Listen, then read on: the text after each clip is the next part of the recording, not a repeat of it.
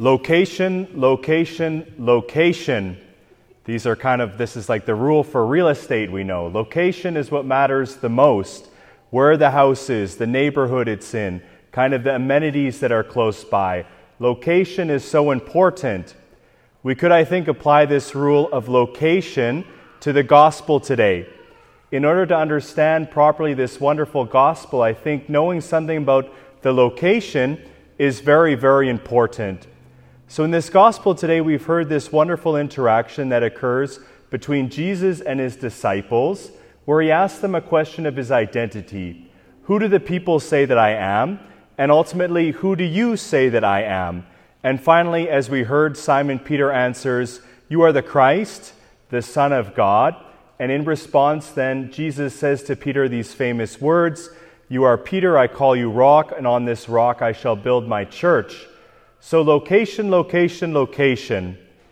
Jesus has this dialogue with Peter at a place called Caesarea Philippi, and this location is very, very important.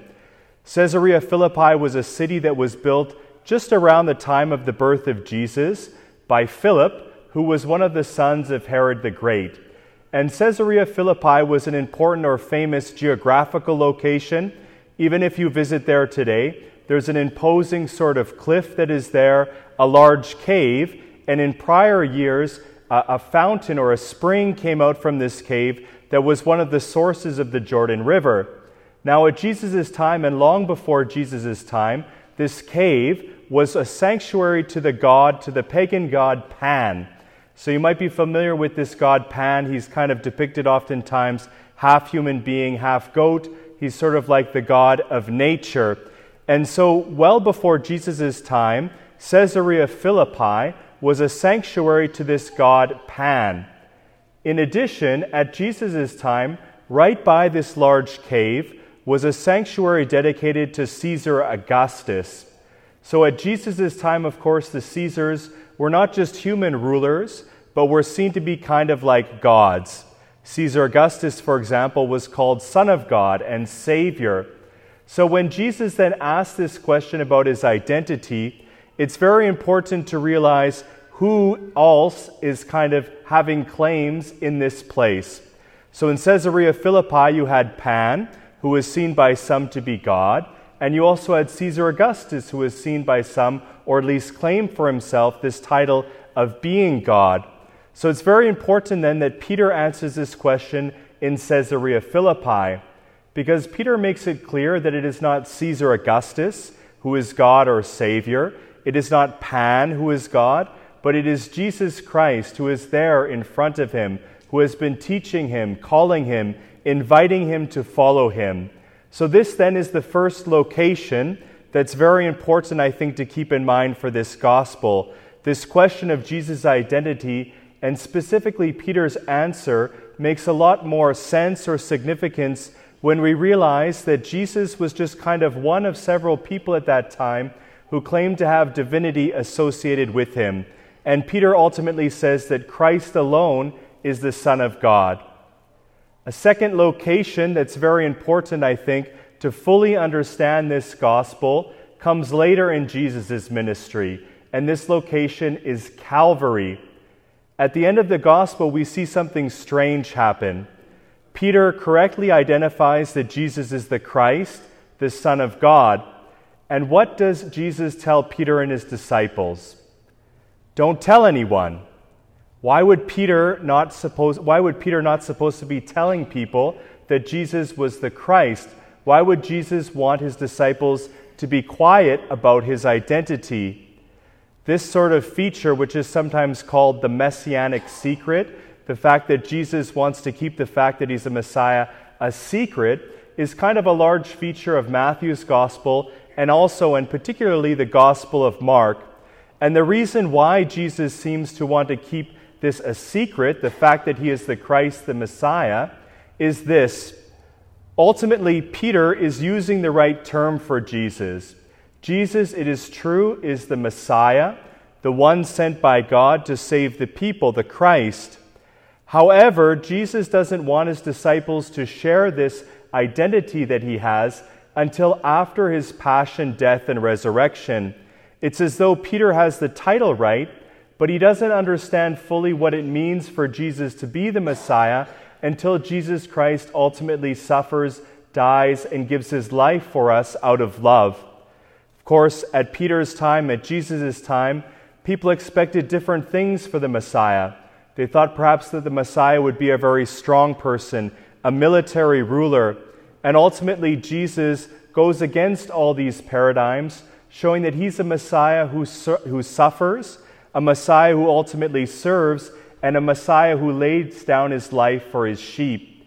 So ultimately then, this second location that's very important for understanding the gospel is Calvary, because it's only at Calvary where Peter, and we as well, truly understand this identity of Jesus, for what it means for Jesus to be the Christ, the kind of suffering Messiah, the kind of Messiah who gives his life for us out of love.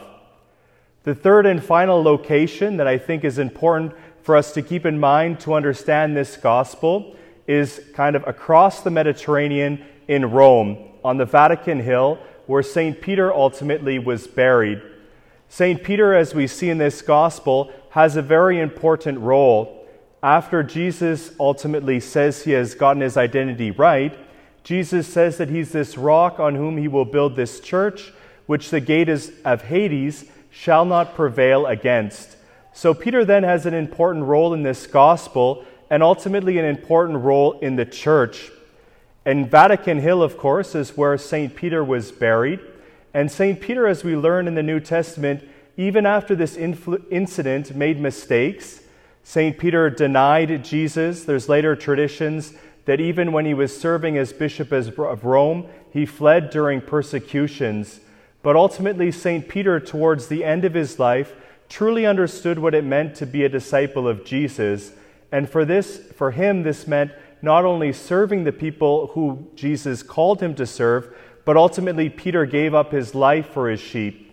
And as the tradition goes, St. Peter chose to be crucified, rather, upside down, because he didn't think he was worthy to suffer the same death of Jesus Christ.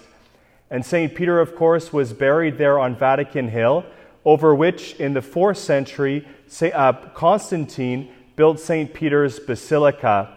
We learn there, ultimately, the identity of St. Peter, that St. Peter is for us a model to follow, someone who followed Jesus Christ, not without making mistakes, but always trying to follow Christ, whom he loved, who he felt called to serve. Ultimately, we see there on Vatican Hill that St. Peter received a charism, or a gift for the church, that is passed down to succeeding bishops of Rome, to succeeding popes. We call this ultimately the papal authority, where the pope is given a special charism, starting with St. Peter, to guarantee the unity of the church, to help guide us, to help shepherd us, in union with the other bishops throughout the world. Ultimately, this gospel is pointed to one of the sources where Jesus gives this special gift to St. Peter and to his successors to guarantee unity as we all follow Jesus Christ together. So, of course, as we hear this gospel today, we can hear this question of Jesus Christ directed towards ourselves. Who do we ultimately think that Jesus is?